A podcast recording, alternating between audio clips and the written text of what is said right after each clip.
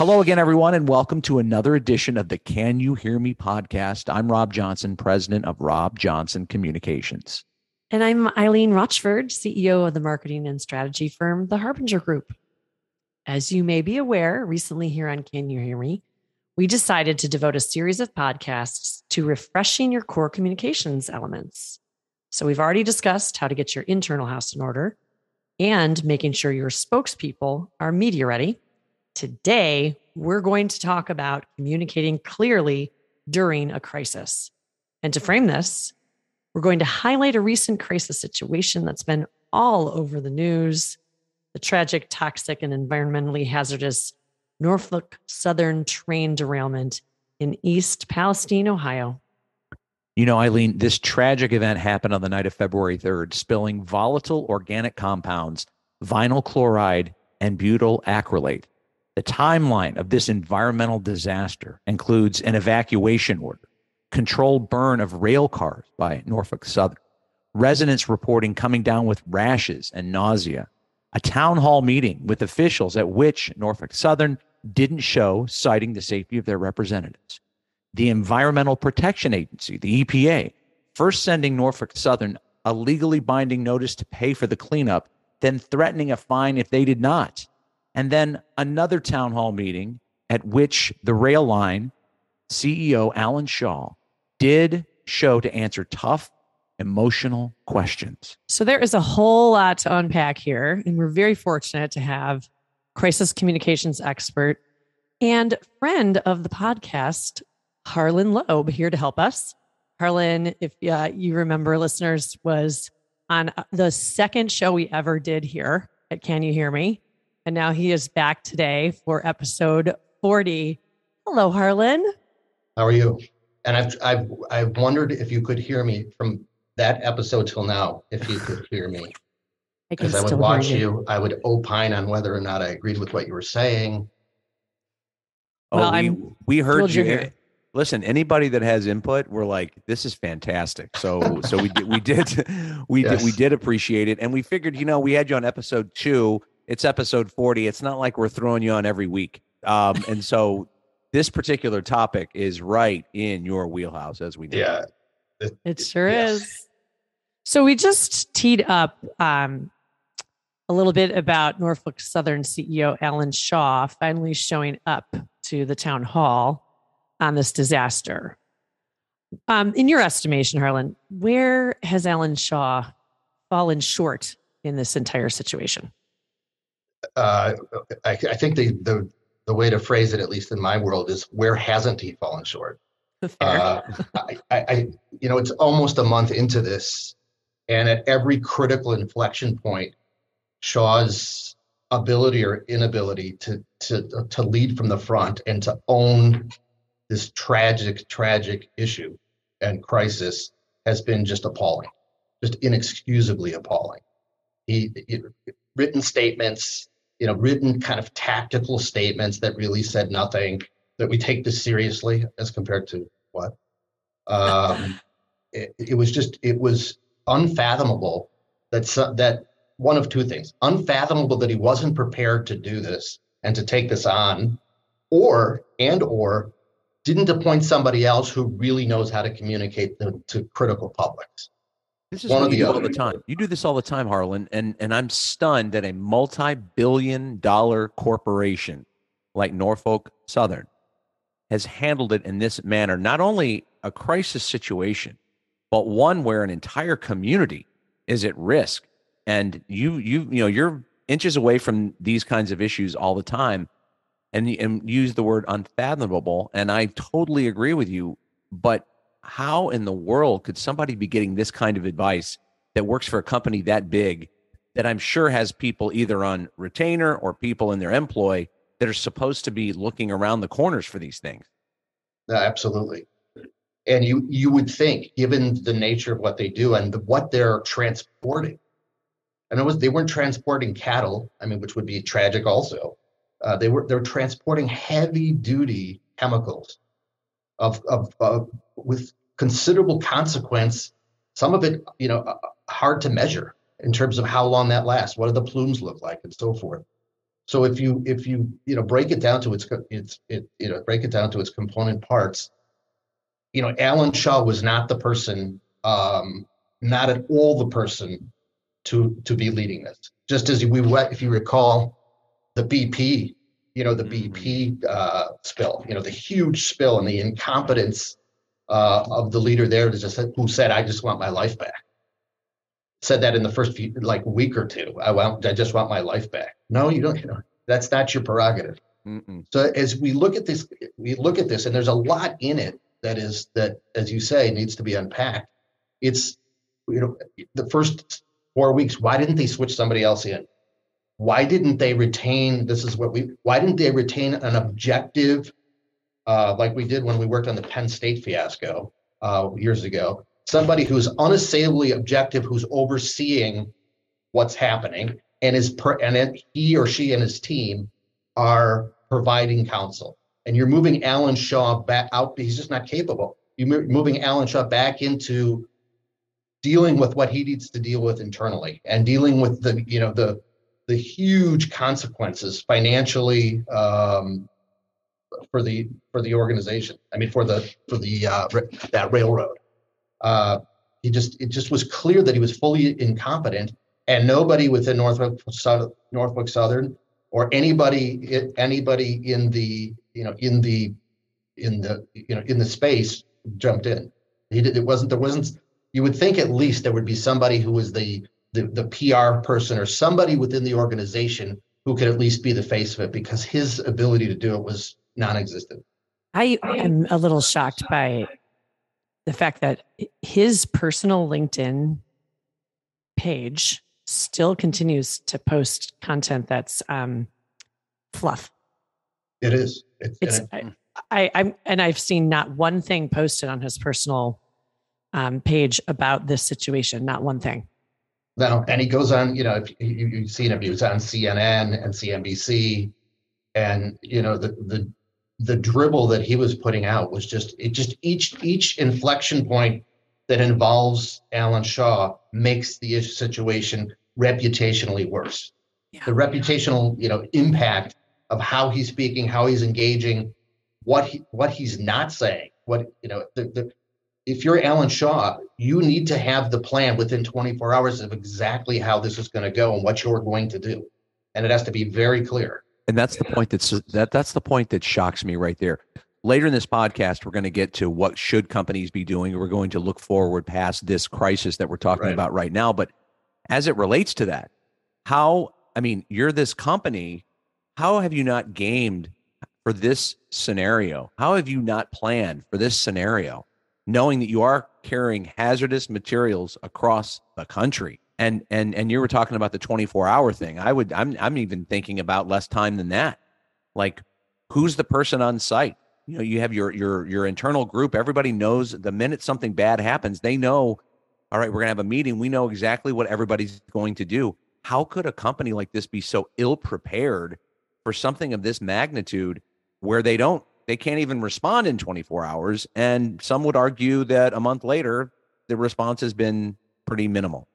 Right, and that's that, that's the most probative question I think that that that that we need to kind of examine is you would have you would think uh, and i think other other railroads do you would think that they would have the ability just like any other kind of um, you know, any other organization that has a rapid response team um, and has a rapid response team that can get they can be on site within hours would be there would be there to begin, you know, from in, in every one who's going to be talking about what they're discovering, what they're learning, so that they can they can convert that. I mean, the news media of all kinds wants to needs to hear that, wants to hear that.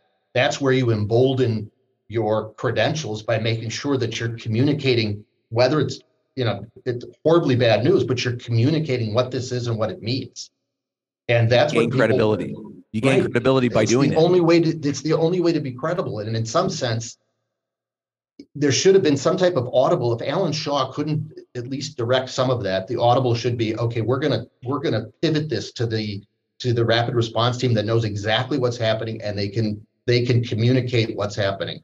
It's a little bit it's it's not as it's a tactical it's a tactical move, but it's a critical tactical move to make sure that people understand what this means, how this happens, how frequently you know trains derail with this with that kind of content in their you know in in uh, in their uh, in their cars and so forth. So to me, it was uh, you know a double whammy in that the the CEO was not capable of leading from the front, and the the go team, the tactical team, was to my you know knowledge non-existent.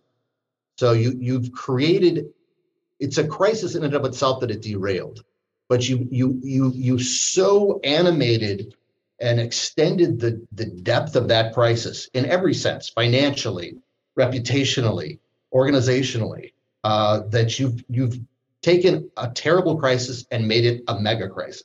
Yep. What does this say about their board, Harlan? So the fact that, question. Yeah. So, after, sorry, please answer. Very good question. And one I immediately, when I was, I got somebody asked me about that yesterday. The board should have taken, I mean, the board ha- needs to be present. And when Alan Shaw, after let's just say week one, was just not capable of leading leading from the front, the board needed to step in and they didn't. And yet it's, it's literally you're like it's folly, you know, this is incredible. It's like one foible after the next in terms of of what it is they're not doing. And so, you know, this is one of those, and I want to go to the end here yet because it's too exciting. We're in the midst of it. no um, jumping ahead.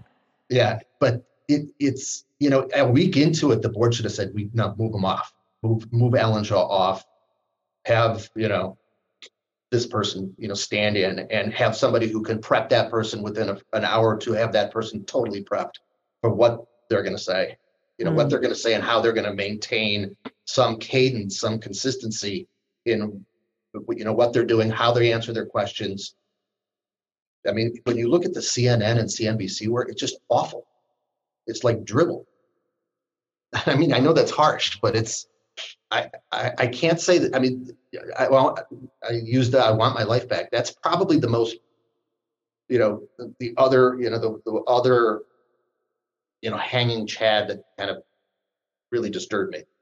Like he's he he's he's not, you know, he's he's he's I mean, it, it looks like like in some ways he's making it like this is, you know, that he's the he's the one who's suffering as compared to the rest of the population. And the, and the mm-hmm. last thing, but before we move on, on off of, of this particular thing with Alan Shaw, I just want to I just want to kind of remind people out there in my former life as a TV journalist, and, and Harlan and and Eileen, you both know this as well. I mean, I'm not saying anything that nobody knows, but if there's if if you have a chance to fill in the gaps on earned media, and this is a different kind of earned media, it's because they're coming to you and like, hey, uh, what's going on?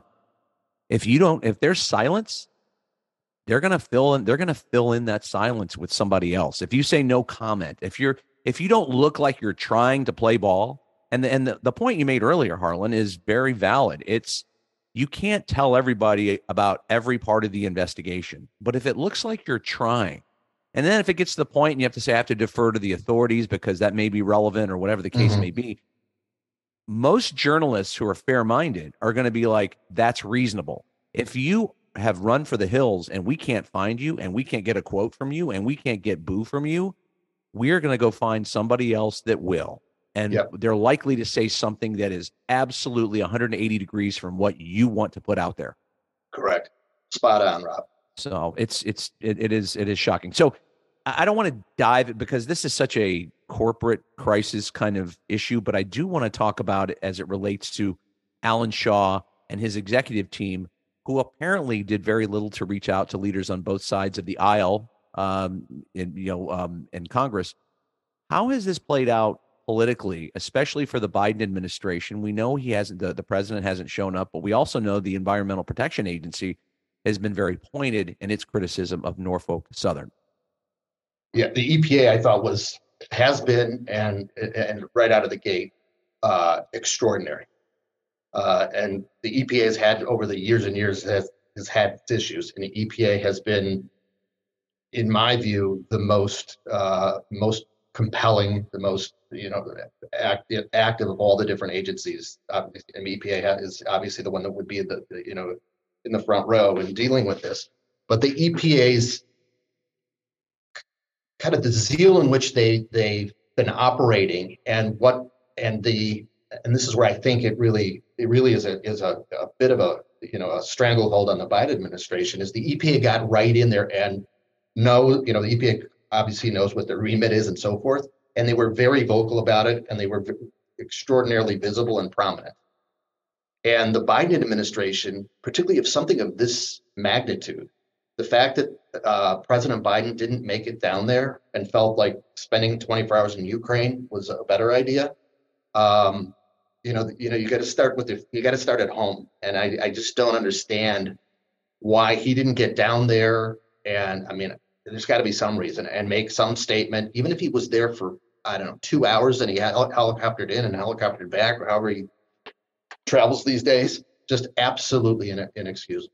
Just a big, and I, I I'm not. I'm seeing a lot of um, tur- I think we all are a lot of turbulence. You know, the Republicans are are obviously activating very uh, you know very aggressively and understandably so. Uh, and Biden is just hasn't said anything. Biden is just kind of well, well, you know, this too shall pass, which is not you know just not right, not correct. Um, so as you look at it, just the the, the parade of incompetence uh, is just unbelievable on so many different fronts that you just I've rarely seen this. I've been doing this kind of work since 1995, and rarely have seen just so many dropped balls. Just unbelievable. I mean, I'm not trying to be, you know, I'm not trying to make this bigger than it is, although it's pretty big, but it's just unfathomable that you know that industry where the where if something happens the consequences are by definition high. The consequences aren't like okay you know we're going to have to fix the the rails and we'll get that done and then we'll you know we'll rake the lawn. I mean it's just it's just it's a highly consequential issue matter that has in some cases immeasurable consequences in terms of air quality and other kinds of things that we we just don't know where all those things you know where where that you know where that's how that's spreading, where it's spreading, and what ultimately it means for the the uh, the community. And they're outraged. They should be. I was listening yesterday to what they had to say, and they literally, get, thank, thankfully, gave no you know no room for any of the people, uh, anybody on the uh, Norfolk side to say anything, because there's nothing that that's valid that Norfolk's saying, other than just platitudes. Yeah, and the community uh, probably really doesn't appreciate that this has been turned into a political football. No, I when all they want is answers and solutions to a terrible situation that they have been. And um, the way it's gone, and I, of. you know, the litigate, and you got you immediately. This is any. This isn't unique to this situation, but the fact that they've got 10 15 lawsuits filed already, you know, that's a plaintiff's bar type of strategy. But it's it, it had they been a little bit more, you know, a little bit more directed and so forth, and they were literally leading from the front. Yeah, you'd see 10 to 12 or 15 or whatever, you know, plaintiffs filings. But now that the, the, the amount of money that those plaintiffs will be seeking, um, given the environment, they're going to use all these like foibles and all this, you know, the, the inability of Norfolk Southern to really do their job, you know, ex- exacerbates considerably what you're looking. I mean, I can't give you what the numbers look like, but you're looking at, you know, close to a billion dollars at least is to what they're going to be pushing for, and it'll probably go up from there because of the income because of the incompetence. And that's what I've seen in other situations. That's what happened at BP. I keep saying BP because it's just that everybody can relate to it, despite how long ago it was. Sure, sure. So, um, I want to go back to the administration um, for a second. Uh, let me hold on that. We'll go back to the administration in a moment because I'd like to get your take on something there. But staying on the lawsuit aspect of this. So you've touched on the economic impact, and that's clear, and the fact that it will be a distraction in terms of resources at the leadership level in the organization. Talk more about the reputational impact of those lawsuits as they uh, are piling up day by day now. So, if if I'm if I'm that plaintiff's lawyer, and this is what I, I mean, I, this is how I counsel. I do a lot of, we do a lot of litigation work at Argyle. Um, is that in, in, if the, the smart plaintiffs lawyers, the, you know, the, the, the, the, the initial filing should tell a story.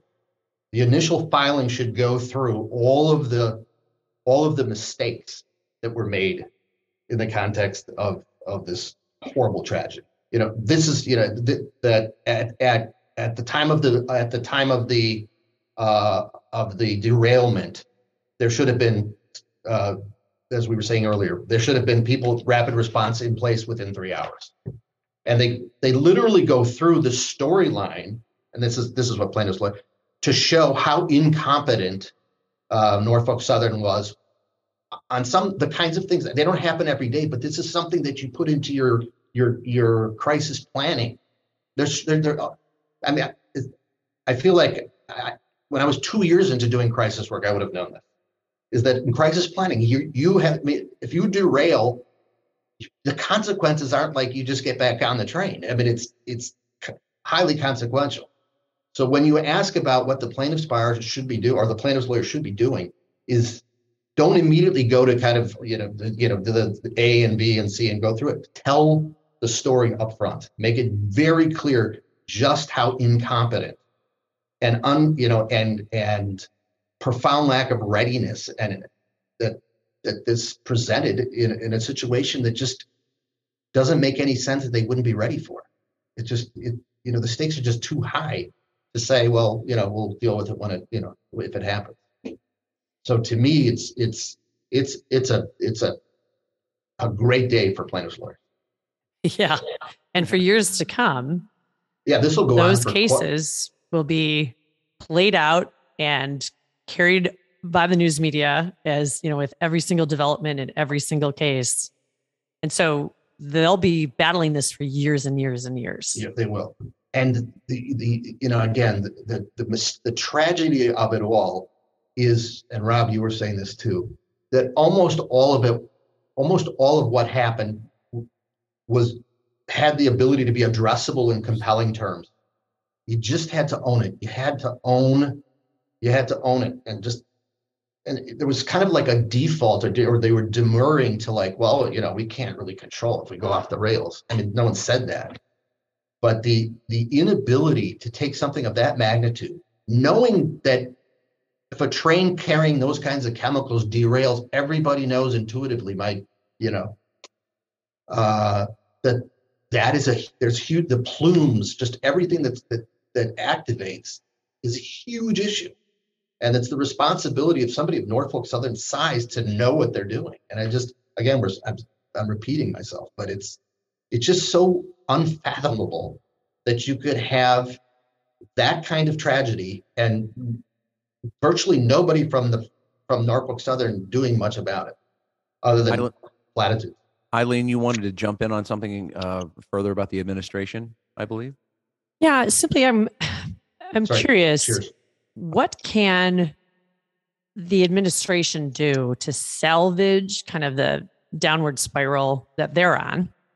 Because I would imagine it's in their best interest to do so for lots of reasons but mostly because they the right thing to do is keep the spotlight on solving this problem for the community of East right. Palestine, right? So, what can the administration do, in your view? So, that's a great question. At this point, and it seems somewhat parochial, but I think it's critical. Given that Biden has has, if you will, kind of stayed in touch with what's happening, I think the administration really needs to help fund the recovery. I don't think it just. I don't think it. I mean, I, it should. Yeah, it should be Norfolk Southern and also. But I think if if Biden is smart, there should be your, there should be a fund, a large fund, like in the multi multi millions, that is funding um, Palestine, East Palestine. It's almost fronting the money and then making Norfolk Southern pay back. You could do that, or you government. could, or you could be investing in for example, like the and I used this was part of my old old job is like you know ground contamination. We don't know what the ground contamination from that looks like. If you look, I mean, just looking at the visual when it first happened, you know, you know the the, the plumes and all of that ground contamination. Who's looking? You know, who's paying for that? Um, the the need to probably re to to move people into different places outside of East Palestine. Um, there's just a lot the administration could be doing in two ways. One, I think that's part of the responsibility of the federal government if it's this consequential and this level of crisis and and health risk, you know, sure, just breathing the air, even to this day, is probably high consequential. So I do think the administration should be doing that in any case. But in this one, if Biden wants to essentially rehab his reputation on this event, then being very visible about it and being very clear as to exactly what they're providing, what it will do, and ultimately how this, you know, how this the administration can can essentially, to the extent you can solve this problem, that they solve it in a way that is amenable and hopefully um, in the in the interest of the of the of the citizenry of East Palestine.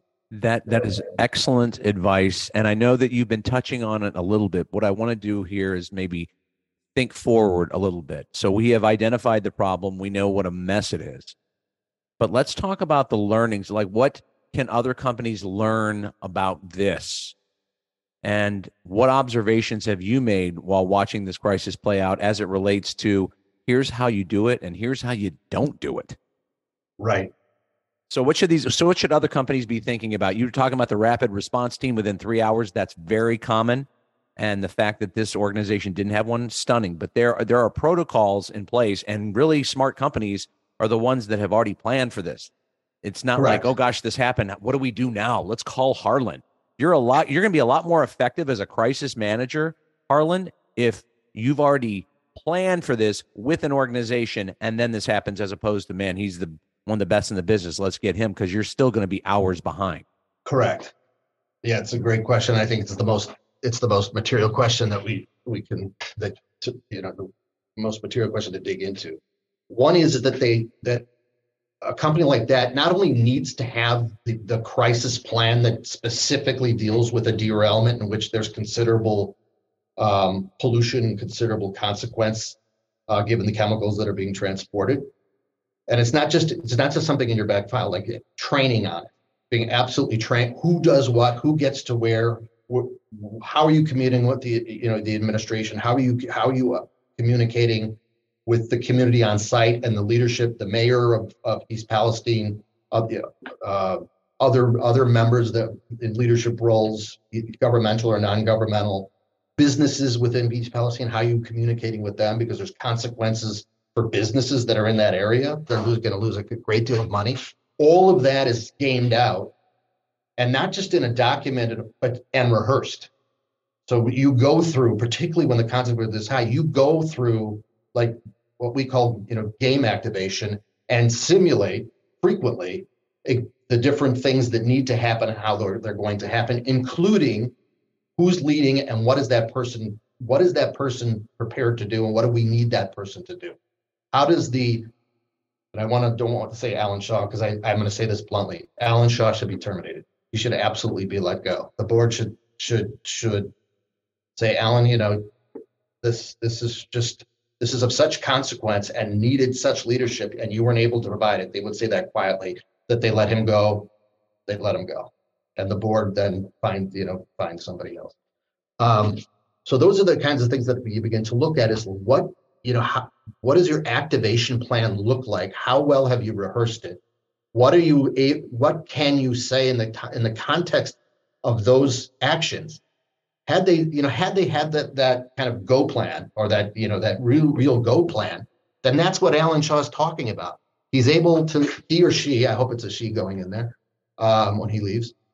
He or she can say, "This is what we're doing. This is how it's happening," so that that they know that it's not like it's not just platitudes, you know, in a written statement, which is just unfathomable to me that they would do that because nobody's reading that. Nobody cares about it like your little.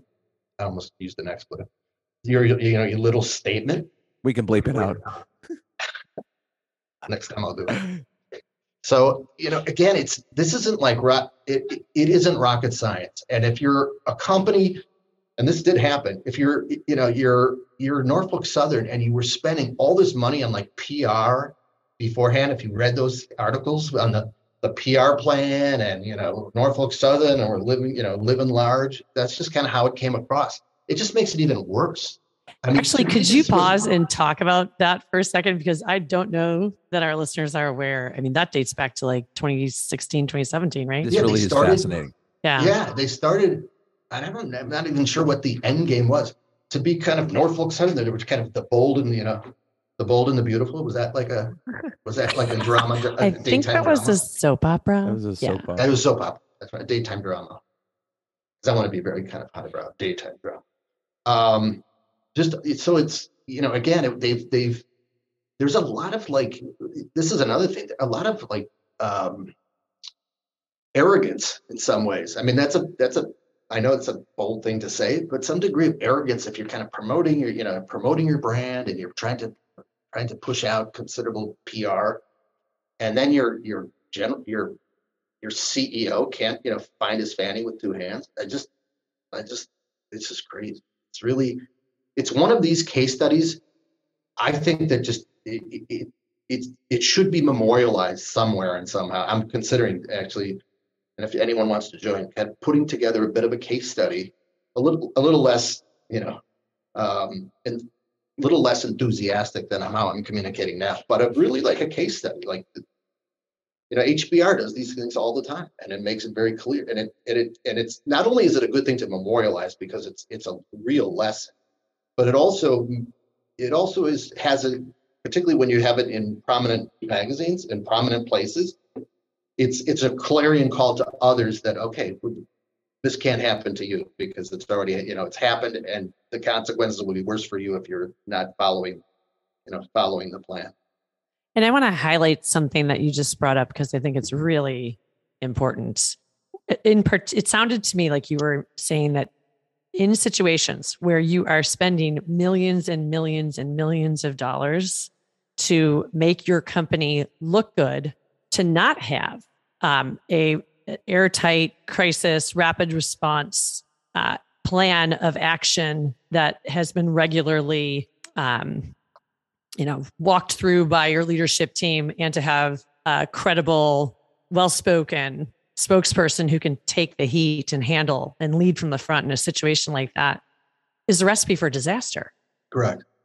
And taking the heat is the yeah the operative he wasn't able obviously to take the literally and figuratively Just yeah Absolutely. And and ergo, you had your recommendation for what should happen to him. Um, but yeah. but this is I, I, I don't you're, you're, thinking it's not going to end well for him uh, from a corporate standpoint. I, for two reasons. For I mean, his, his incompetence in dealing with a situation. I don't want to say it's predictable because I, I that's horrible. I but these things do happen. His incompetence in the in the context of that that scale of, of tragedy. You, you would you would think that, that that the CEO of all people would be the one who really, whether or not he or she is the one who is the face of the of the you know crisis, would have a very very sophisticated understanding of exactly what needs to happen and who mm-hmm. needs to own what and how you activate and then how you communicate over and over and again and very visibly exactly what you're doing. None of that happened. Um, and so I don't know how you in good faith and in to even in the context of Norfolk's very injured brand, almost mortgaged brand, um, you keep on an Alan Shaw, as so, well intended as he may have been. Here, my question is this: we we see fall guys all the time in situations like this, like um, the ERCOT in Texas after the yeah. 2021 winter storm. Correct. They didn't wait that board fired that CEO within weeks. I mean, gone. And yeah, yeah. why is Alan Shaw still there? What do you think is the reason behind that? I, I, I, I say this advisedly because I don't want to be, I don't want to suddenly find somebody knocking on my door. The board is just not doing its job. They just are not doing their job, candidly. I've, yeah, so it's a governance issue. We've They're, seen it. Yeah, we've seen it in other situations where that person has moved out on on matters, crisis matters of far less consequence. Like, you know, there nobody's injured. It's just it could be a reputational issue or it could be a fraud issue and and they're moved out not not because they were guilty of the fraud, but they didn't do anything about it. Um, yeah. and they were moved out within, you know, 48 hours. And so So what's your prediction? How long's he got? How long does he have? I, I think he's out by the end of March. I think they have to do. I mean, I, mean, it should be earlier, but the end of they the Norfolk Southern Board and needs to be very clear that, that this needs to happen. Mhm. That we that uh, uh, uh, a a their size, their scale, the, what they're transporting, it's just it's un it's it's borderline illegal to allow somebody of with that in, level of incompetence as a leader in in crisis to still be around. I have to say, I was hoping you were going to tell us what you really thought this podcast. Uh, no, all kidding aside, No, you I now think, have yeah, authored. You've authored my favorite new line, which is "parade of incompetence," and I'm hoping people that are listening to this podcast don't think that what we're doing right now is a parade of incompetence. So uh, go go gentle on us, if you would. Harlan Loeb from Argyle Consulting, you are amazing. We love having you on this program, and your insight is always invaluable, don't you think, Eileen? Absolutely. You guys are very nice. And you fascinating obviously got- conversation. You obviously got my, just my, talked my large check. So thank you. we'll keep No. it going. We'll keep it going. Well, listen, uh, we appreciate everybody listening, and that's another edition of Can You Hear Me? I'm Rob Johnson. Thank you. And so I'm much. I'm Eileen Rochford. And we thank you guys for listening yet again. And remember, you can find Can You Hear Me wherever you get your podcasts Apple, Spotify, Google Podcasts, and more.